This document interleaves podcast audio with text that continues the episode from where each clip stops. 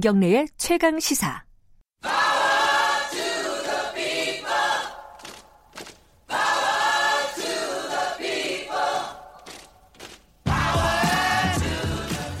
네, 김경래 최강시사 3부 금요일 3부 코너는 지금은 을밀대 을의 입장에서 을의 목소리를 통해 함께 사는 세상을 생각하는 시간입니다. 민생경제연구소 안진걸 소장님 나와 계십니다. 안녕하세요. 네, 안녕하십니까. 안 소장님 어제 그 대통령 대담 봤습니까? 예, 다는 안 봤는데요. 예. 뭐 이제 일하다가 보니까 뭐 간단한 뭐 어, 세상이 많이 좋아진 거죠.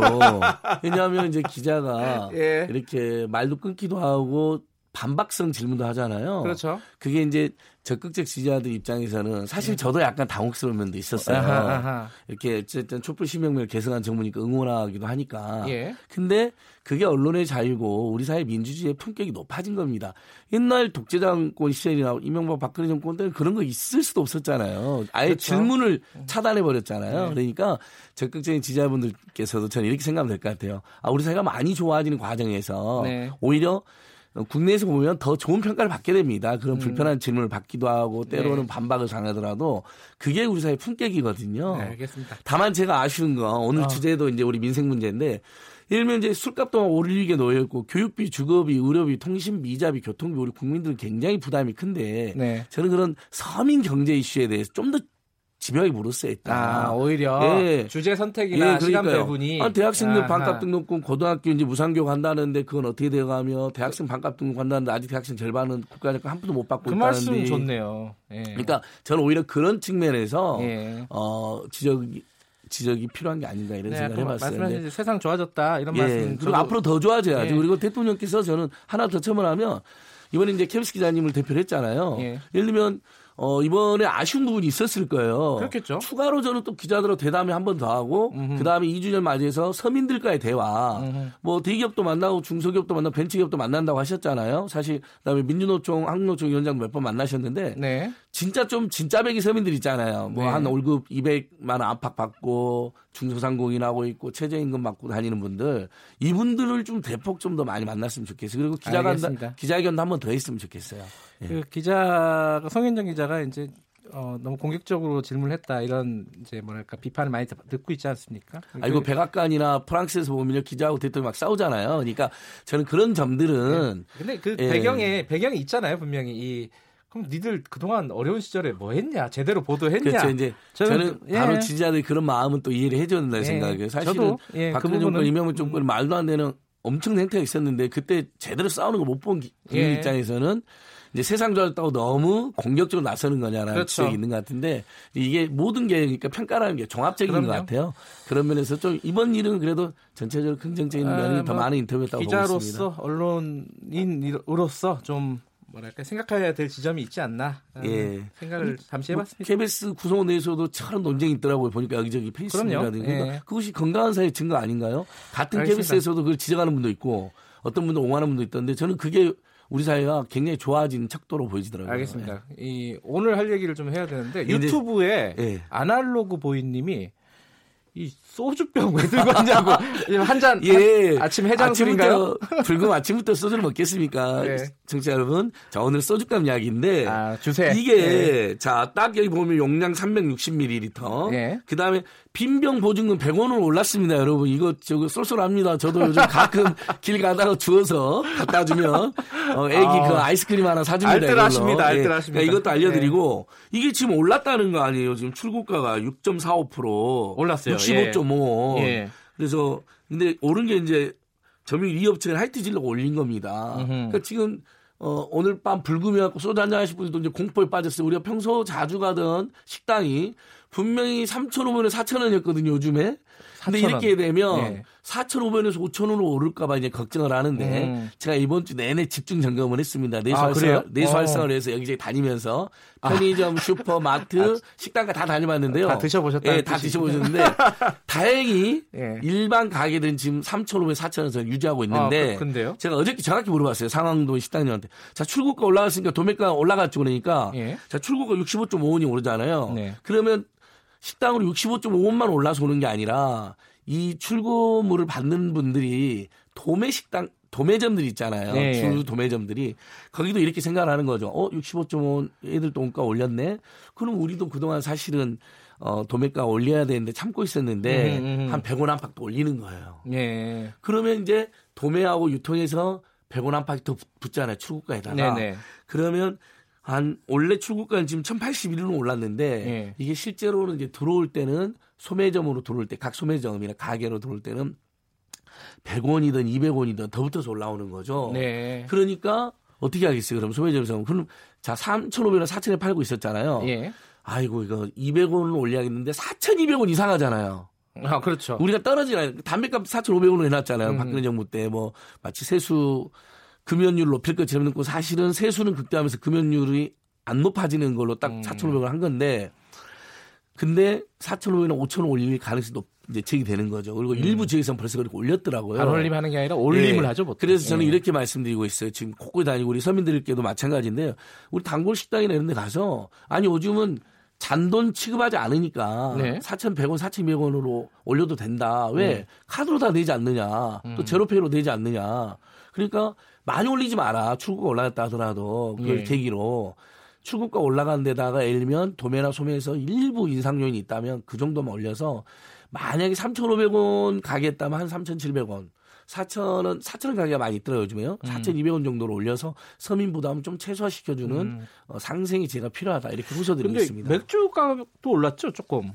맥주 값도 이미 음. 어, 장, 지난달에 벌써 어, 역시 5, 5, 6%가 먼저 아, 올랐습니다. 그래요? 그래서 지금 이제 서민들이나 우리 국민 입장은 어떤 이야기 도냐면 자 소주와 맥주 이제 섞어서 많이 드시잖아요. 소맥. 대학생들도 많이 드세요. 제가 학교에서 상지대나 걔네들 강의하고 티프리 가보면요. 소맥이 아무튼 대세는 대세예요. 근데 예. 그러면 지금 소주가 5천 원 오르는 추세고 맥주가 6천 원 오르는 추세예요. 네. 이렇게 되면 출구가 올라가니까. 예. 그리고 이제 소맥 한 잔 먹을 때도 만천 원이 필요하다. 음흠. 이거 큰 부담이다. 소주가 5천 원이라는 것은 저는 서민들이 심리적으로 굉장히 큰 부담이라고 생각됩니다. 그럼요. 비싸게 그리고 느껴져요. 소주를 음. 우리나라 국민이 많이 드세요. 깜짝 놀라시더라고요. 2017년도에만 30병을 넘게 드셨어요. 그러니까 너무, 너무 많이 먹는 거 아니에요? 그러니까 물론 통계- 저도 좀 기여한 것 예, 같은데. 저도 기회했는데 통계청 통계를 보면 재밌습니다. 심지어 우리나라 국민들이 그렇게 자식들 교육열을 높, 높잖아요. 예. 근데 교육비까지도 일부 줄이셨어요. 사는 게 어쨌든 양극화나 민생과의 예. 불평등 문제가 여전한 면이 있고 최저임금이 올랐다 하더라도 여전히 힘드니까 네. 교육비도 일부 줄인 걸로 나오는데 못 줄이는 게 있어요. 주급 이런 거 못 줄입니다. 왜냐하면 아, 집 없는 그럼요. 국민 예. 입장에서는 집주인이 전월세 올려달라 했는데 올려줘야 되니까. 예, 그다음에 예. 통신비 이런 게 잘 안 줄어들어요. 그럼요. 워낙 생활 필수미 소주값도 안 줄어들었어요. 음. 그러니까 못 줄이는 거예요. 국민들이 답답하고 우울하고 그렇죠. 사는 게 팍팍하면. 예, 팍팍할 예. 때 소주라도 한잔 하는 거예요. 그래서 1년에 30억 병 넘게 먹는 이제 소주니까 이게 식당에서 만약에 4천에서 5천 오는 것은 심리적으로 굉장히 타격이 된다. 근데 소주값, 맥주값이 오른 건 오른 건데 여기에다가 세금도 어떻게 좀 오른다 뭐 이런 얘기가 있어요. 세금은 어떻게 되는 거예요? 자 지금? 이제 그 논란이 어떻게 된 거냐면 네. 지금은 출고가에다가 네. 그러니까 일종의 제조가에다가 세금을 붙여요. 네. 그러니까 아주 쉽게 만약에 천 원짜리 술이 있다. 예. 그러면 거기에 주류세를 72%를 붙입니다. 어허. 그러니까 그러면 1,720원이 되겠죠. 그렇죠. 그다음에 이게 술이 사실 교육적 효과가 많은 건 아닌데 어쨌든 이 술을 팔아서 우리나라 국민들의 교육비에 아, 충당하고 있어요. 교육세가 붙어요? 주류세에서 또 어, 주류세의 30%를 교육세를 붙입니다. 아하. 그다음에 그 제조가에 과세표준 제조가에 어, 과세표준 천 원이면 부가세 100원을 붙입니다. 음. 그러니까 세금이 더 많죠. 아. 원래 예. 제조가보다 세금이 예, 많군요. 담배는 한 예. 70% 정도가 세금이고요. 술은 만약에 이제 식당에서 먹는 거 말고 일반적으로 가게에 예. 사면 절반 이상이 세금입니다. 그래서. 과세표준 천 원이면 세금이 1,036원이에요, 현재. 지금도 근데- 많이 내는데 뭘 예. 바꾼다는 근데 거예요? 어떻게 되냐면 이게 예를 들면 맥주나 소주나 독한 술이나 상관없이 가격에 따라 세금 붙이, 붙였잖아요, 방금 그래요, 그렇게 제조가에다가. 설명하셨죠. 그러다 네. 보니까 예를 들면 독주들이 오히려 가격이 더 싼 문제가 생긴 겁니다. 소주가 맥주보다 더 싸잖아요. 소주가 아. 알코올 도수 높은데 아하. 그래서 가격에 붙이는 것을 이제 종량 종가세라고 그럽니다. 예. 세금인데 옛날에는 종량세 알코올 도수에 이렇게 세금을 부과한 적도 있습니다. 그래서 알코올 도수에 세금을 부과하는 게 대부분 나라의 추세거든요. 그러니까 아. 독한 술일수록 세금 많이 내라, 사회적 음. 책임 많이 져라 이런 취지겠죠. 네. 일종의 옛날에 이제 주세나 담배세를 제약세라고 하는 음. 이론도 있잖아요. 일종의 예. 이제 민중들이 제약을 저지른 거라는데 저는 절대 동의하지 않습니다. 그것은 음. 종교적 색채가 진하게 들어있는 표현인데 네. 그런 관점 중에 하나입니다. 그러니까 자 어. 알코올 도수가 높을수록 많이 내면 어떻게 됐어요? 한국에서는요. 맥주 가격은 일부 떨어지겠죠. 알코올 도수 5도쯤이니까. 아, 낮으니까요. 예. 소주는 지금도 떨어졌다 하더라도 10, 지금 16.5도까지, 예. 17도에서 16.5도 최근에 떨어졌는데 어쨌든 도수가 높잖아요. 그럼 소주 가격이 올라가는 문제가 발생합니다. 그러니까 아하. 이미 방금 출고가가 올라가서 도소맥 마진까지 올라가서 3,000원에서 4,000원 했던 소주가 4,000원에서 5,000원 올라가게 네. 생겼는데 종 지금 종가세 그러니까 세- 가격에 그러니까 제조가에 붙이던 것을 네. 그것을 알코올 도수에 붙이면 소주값이 올라가게 되니까 예. 국민들 반대가 강하니까 이제 얼마 전에 정부에서도 매번 검토했다가 다시 유보하는 일이 반복되고 있는 것인데 자 언젠가는 저는 그 일면 독한 술일수록 사회적 책임을 더 져야 된다는 건 네. 의미가 있다고 봐요. 예. 다른 나라 그렇게 하고 있으니까 근데 이번에 올랐잖아요 출고가가 이번에 근데 아, 세금까지 세금까지. 개편되면 예. 국민 입장에 큰 부담이 되기 때문에 그러니까 어, 소주가 올라가니까 예, 그렇죠. 가장 서민의 대표적인 예, 술. 예. 36억 병을 드셨다니까 2017년도에만 그러니까 그덜 부분 먹어야겠다. 조금 유보를 하고 저는 국민적 토의를 거쳐서 박근혜 정부 때 담배값에 대한 국민적 비판이 왜 높았냐면요 마치 그 국민들 건강 생각해 주는 것처럼 금연율 높이기 위해서 했다고 했는데 실제로는 나중에 시뮬레이션 보니까 세금만 올렸죠. 세금이 극대화되고 금연은 최소화되는 음. 4,500원이라는 구간을 선택한 거잖아요. 예. 우리 국민들이 이런 꼼수나 편법 그다음 에 일방적인 진행을 안 좋아하세요. 그리고 우리 사- 시대가 이제 주권자가 주요 정책을 결정하는 시대가 됐잖아요. 그러니까 네. 자 원가가 상승해서 3년 5개월 만에 소주가 65.5원 오른 것은 이해할 수가 있어요. 우리 네. 국민 입장에서도 서운하지만 그렇지만 그게 도소매 마진이 더 붙어갖고 갑자기 너무 비싸지는 건 반대한다고 제가 말씀드렸잖아요. 네. 두 번, 그 다음에 두 번째. 자, 알코올 도수가 높은 것으로 세금을 매기는 것도 원칙적으로 옳다고 많은 국민들이 공감하실 수 있는데 그게 지금은 때가 아니지 않느냐라는 여론이 많이 있는 거죠. 나중에 또 혹시 이제 물가가 안정되고 국민의 살림 자리가 조금 더 나아졌을 때. 그때쯤 개편을 시도해도 늦지 않고 역시 그 부분도 예를 들면 뭐 여러 서민 집단, 소유자 집단, 애주가 집단들이 참여해서 이게 더 합리적이다라고 딱 동의를 구하면서 변경한다면 잡음이 최소화될 것 같아요. 그러니까 정부가 안 그래도 이제 원래 5월 달에 개편안을 한다고 했잖아요. 근데 그- 이제 미뤘어요. 미뤘다는 거는 지금 말씀하신 그런 부분이 고려가 됐다고 맞습니다. 봐야 되나요? 예. 예. 이미 가격 인상이 하나도 안 된 조건이었다면 네. 예를 들면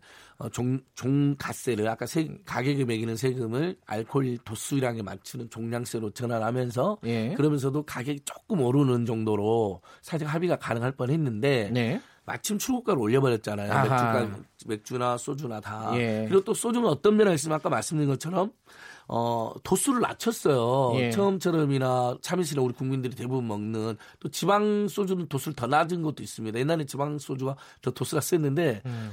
어, 그 중앙 소주들에 비해서 지방 소주들을 더 저기 선호하게 선호하게 하려고 도수를 더 낮췄는데 이게 도수를 낮추면 알코올 주정이 줄어들게 되겠죠. 음. 원료가. 그러면 1년에 몇백억씩 비용 절감 효과가 생깁니다. 음. 왜냐하면 술은 이제 그 주정에다가 물을 희석해서 만들기 때문에 예. 그러니까 이미 도수를 낮춰가지고 원가가 절감 요인이 있는데 그렇군요. 거기에다가 또 올린다. 음. 국민적 설득이 더 떨어지는 것이죠. 그래서 예. 그런 술값은 굉장히 재밌는. 어쨌든 이제 오늘 밤 불금에 저희는 지나친 음주나 흡연을 반대하고 자제할 걸 호소드리지만 오늘 밤 이제 친구들 만나서 불금에 소주 한 잔 하시고 담배까지 피우신 분은 애국자들인 건 확실합니다. 세금을 많이 네, 내니까. 소주는 세금이 절반 이상, 맥주는 70% 안팎이다. 근데 이게 참 어렵겠어요. 실제로 합의를 보려면 왜냐면은 그냥 소비자 입장에서도 소주 좋아하는 사람, 맥주 좋아하는 사람이 나를 다를 거고요. 뭐 만드는 뭐 제조사 입장에서도 산업 입장에서도 소주 만드는 회사, 맥주 만드는 회사 또 다 이해관계가 다를 거고 그러니까요. 이거 어떻게 조정할지가 참 예, 관심사네요. 그래서 그래서 사회적 합의가 중요한데 이제 최근에 국산 맥주보다 수입 맥주가 더 싸가지고 화제가 됐잖아요. 그렇죠. 근데 국산 맥주 중에 예를 들면 좀 하우스, 하우스 맥주라든지 중소기업 좋은 아, 맥주를 뭐 많이 만드는데 맥주 같은 거요. 자 재료가가 많이 나오겠죠, 당연히. 네. 규모 경쟁 안 되니까. 네. 그러니까 수- 수제 맥주나 하우스 맥주, 중소기업 맥주가 비싼 겁니다. 음. 제조가에 세금을 매기니까.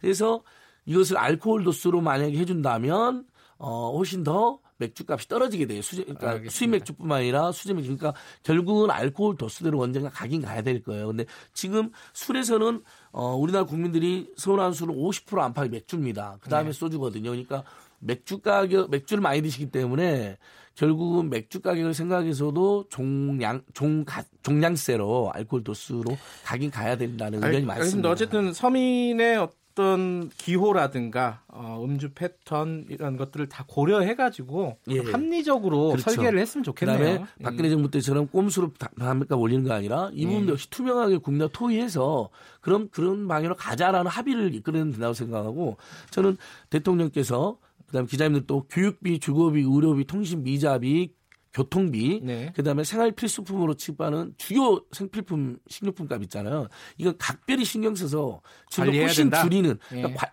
안 오르게도 관리돼야지만 할 수만 있다면 대폭 줄이는 방향도 음. 계속 정책을 내놔야 된다. 음, 알겠습니다. 위주 좀 맞아서 이런 부분을 호소드리고 기자님들도 그런 부분에 계속 집요하게 질문해 주셨으면 좋겠어요. 알겠습니다. 아, 안진걸 소장님 어, 언제 소주는 한잔 하시죠? 아, 예, 예, 예. 농담입니다. 예, 애국자, 자, 민생경제연구소 소주 안진걸. 소장이었습니다. 고맙습니다. 예, 고맙습니다. 김경래 최강시사 듣고 계신 지금 시각은 8시 46분입니다.